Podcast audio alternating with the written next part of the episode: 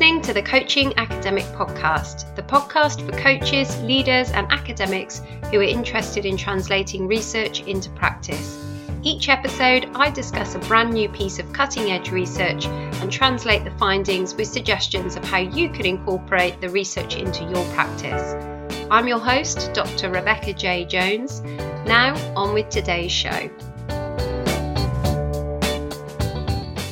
So, welcome to this week's episode of the Coaching Academic Podcast. I'm joined again by my friend and colleague, Dr. Holly Andrews from the University of Worcester. Thanks for joining Hi, me, Rebecca. Holly. Hi. so, today we're going to be discussing a paper called Trust Me, I'm a Caring Coach The Benefits of Establishing Trustworthiness During Coaching by Communicating Benevolence. The topic of trust in coaching has interested me for a while. In particular, I wrote a paper a few years ago with uh, Gil Bozer, and we picked up on the fact that trust was one of those core themes in the coaching literature that seemed to be really important in coaching effectiveness. But in that paper, we talked about the fact that there wasn't much theory in the coaching literature on trust and the coaching relationship. And so, one of the things I really liked about this paper is they do take that theoretical perspective and they're really trying to go much deeper into this idea of trust in coaching to help us understand it a bit better. Yeah, they've taken quite a nice approach to it, haven't they? So they've broken down trust initially. So they're not talking about this kind of global construct, which as a practitioner can then be quite difficult to to implement. They're thinking about trust in trustworthiness in terms of ability, integrity, and benevolence. And as the title suggested, they're they're focusing particularly on benevolence in this.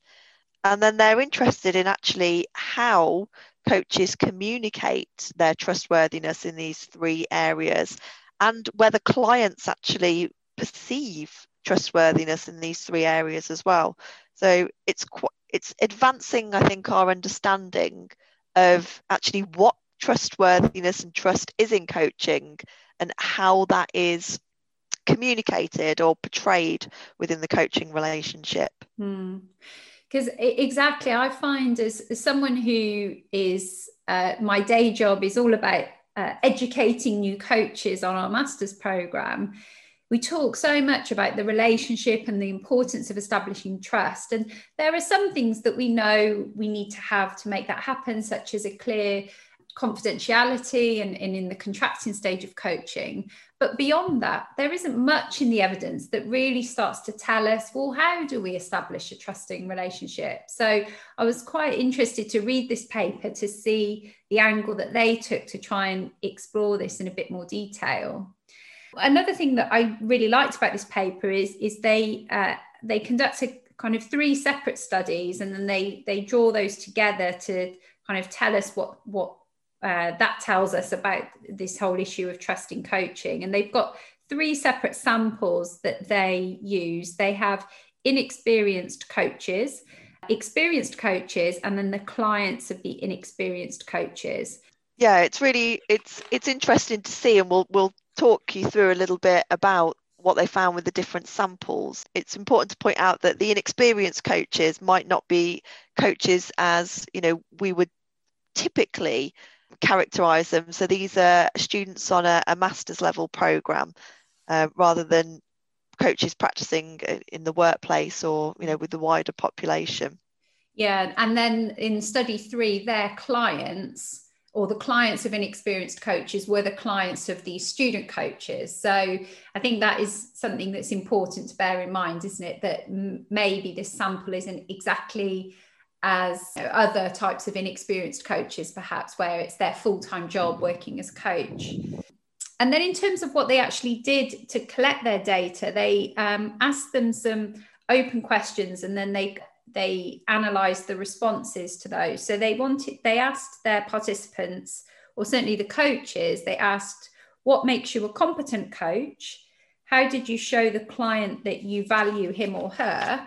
And describe yourself and your behavior when you're authentic. So the idea was that the question, what makes you a competent coach, would tap into understanding how coaches portray their ability in coaching uh, how did you show the client that you value him or her would demonstrate how they're demonstrating benevolence to the coachee and then uh, describe yourself and your behavior when you're authentic would tell us how coaches are describing their integrity or demonstrating their integrity to their coachees.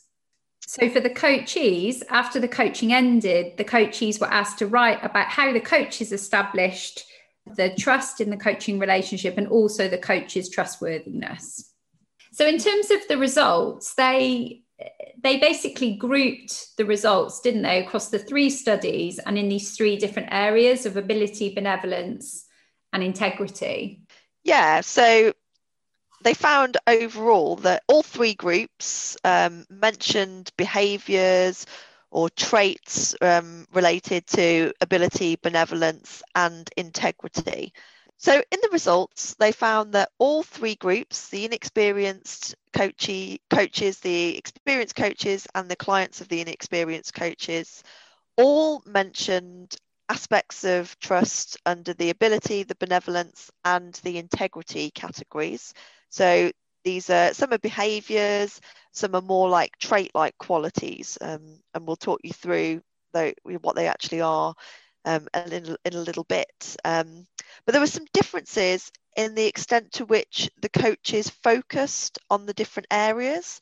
So they found that inexperienced coaches talked more about ability and how they would establish um, their trustworthiness in terms of being competent, uh, whereas experienced coaches focus the most on establishing uh, their trustworthiness in terms of benevolence. Yeah, I think this is quite an interesting finding, although it perhaps not that surprising that if you put yourself in the shoes of an inexperienced coach, probably one of the areas that you are most preoccupied with is demonstrating your ability to your coachee. So, some of the areas that came up as being important or how people, coaches, uh, demonstrated ability with things like transparency, the preparation that they did, using powerful questioning, the process management, also things like professional appearance and demonstrating expertise. So, in this kind of ability part of trust building, it was really focused on demonstrating. You know, I'm a competent coach and I demonstrate this by being prepared and managing the process and looking professional. And yeah, as you said, that that in particular, that was important for the inexperienced coaches. And then as people coaches were more experienced, they seemed to focus less on this aspect of trust building.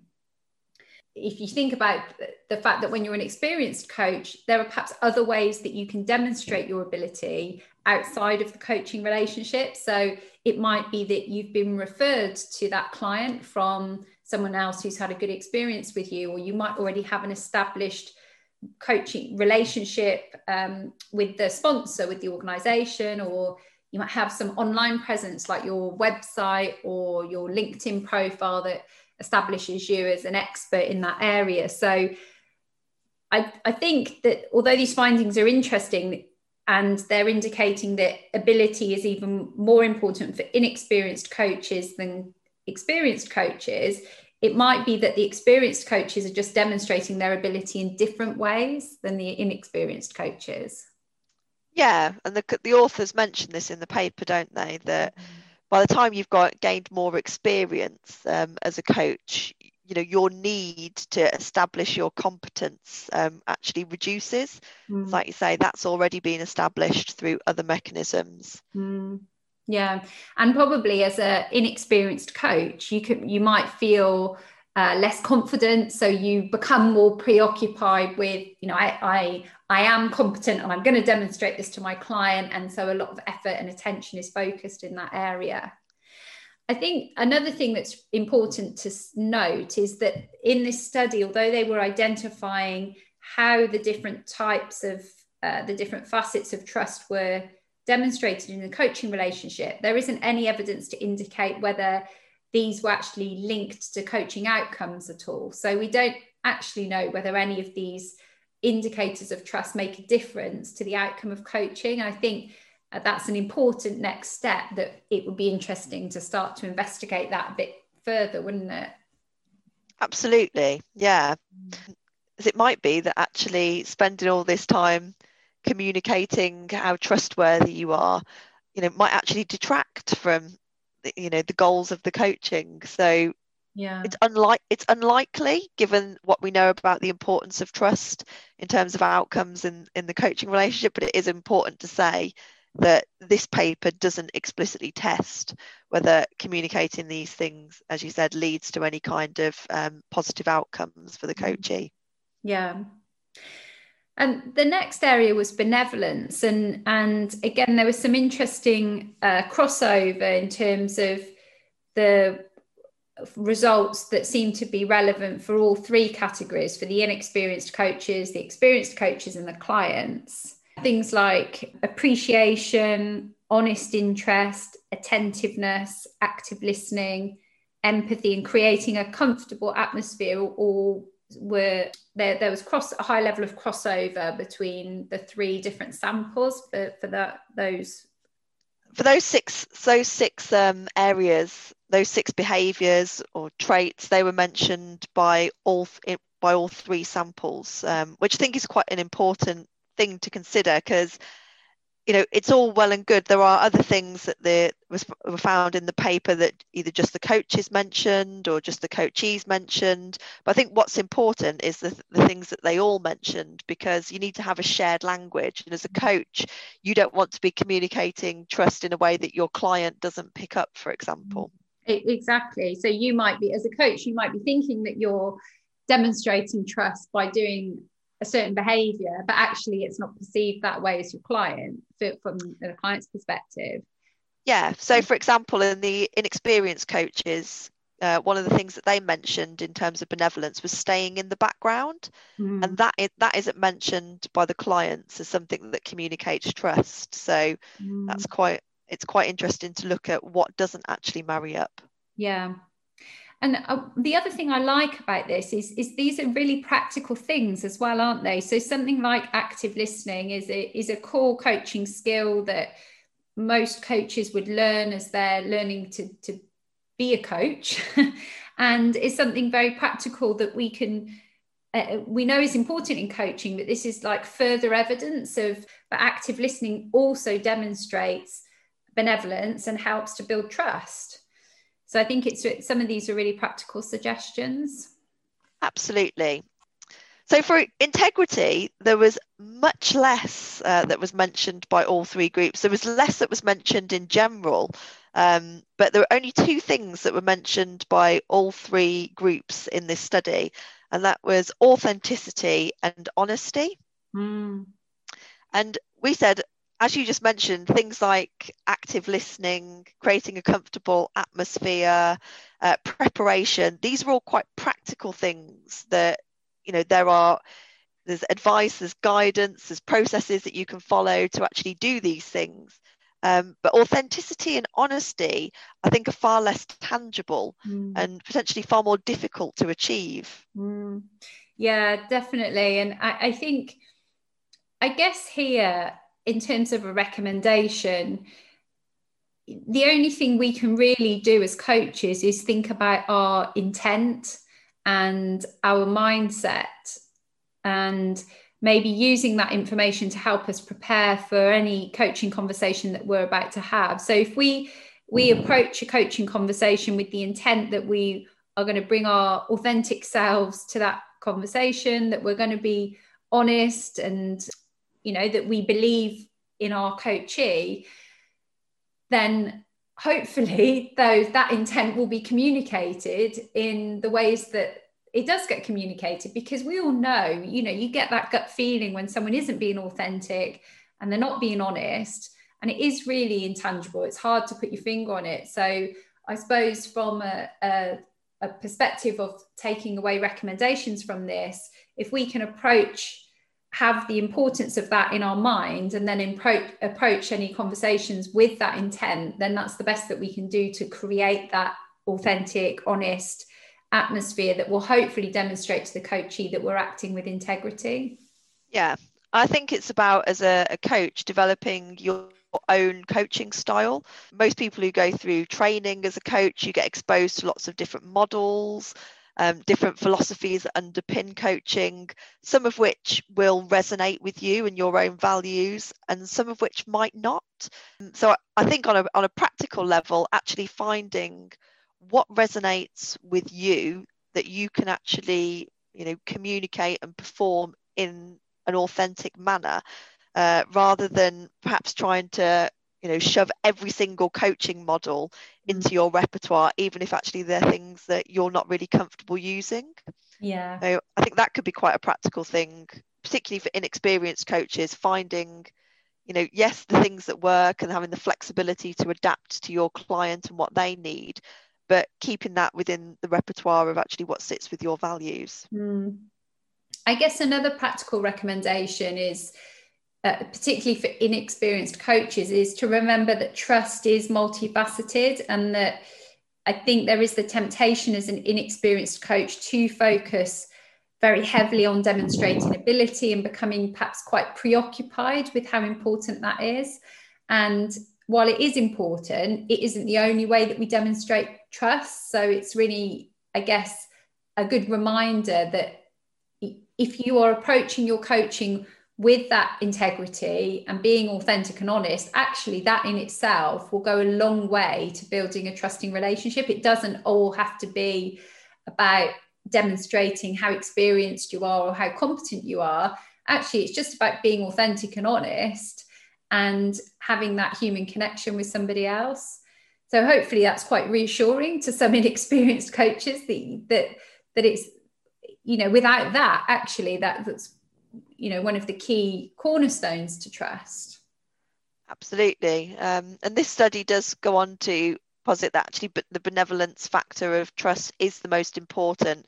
Because um, mm. they do a little bit of of work talking about how this relates to supporting clients autonomy needs and how important that is in coaching.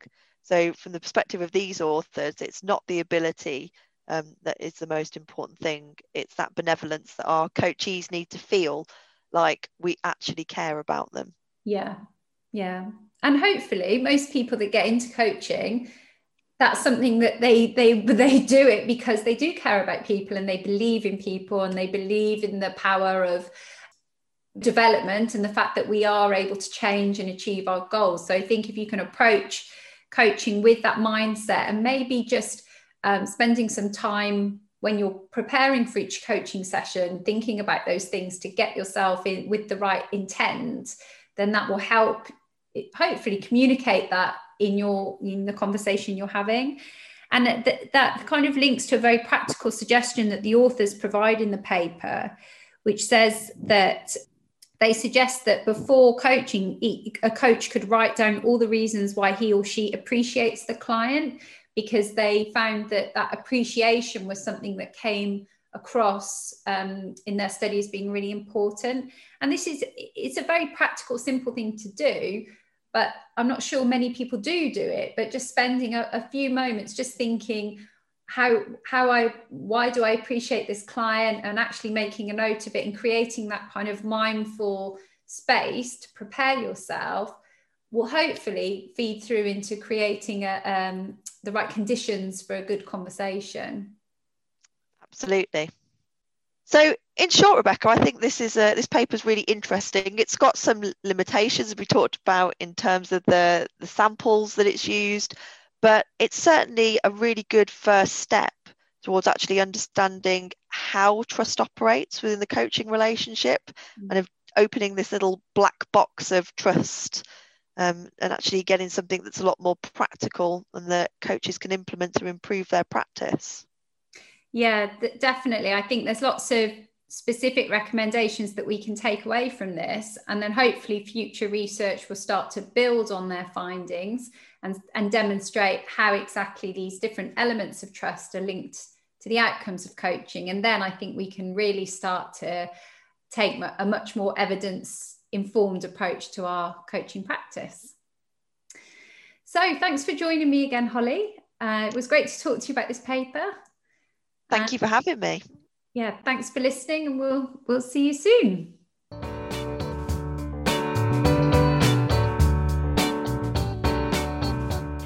Thanks for listening to the Coaching Academic Podcast. If you're interested in reading my research, sponsoring the show, or in hiring me as a researcher, coach, or speaker, check out my website www.rebeccajjones.co.uk. If you like the show, don't forget to leave a review in iTunes and subscribe so you never miss an episode.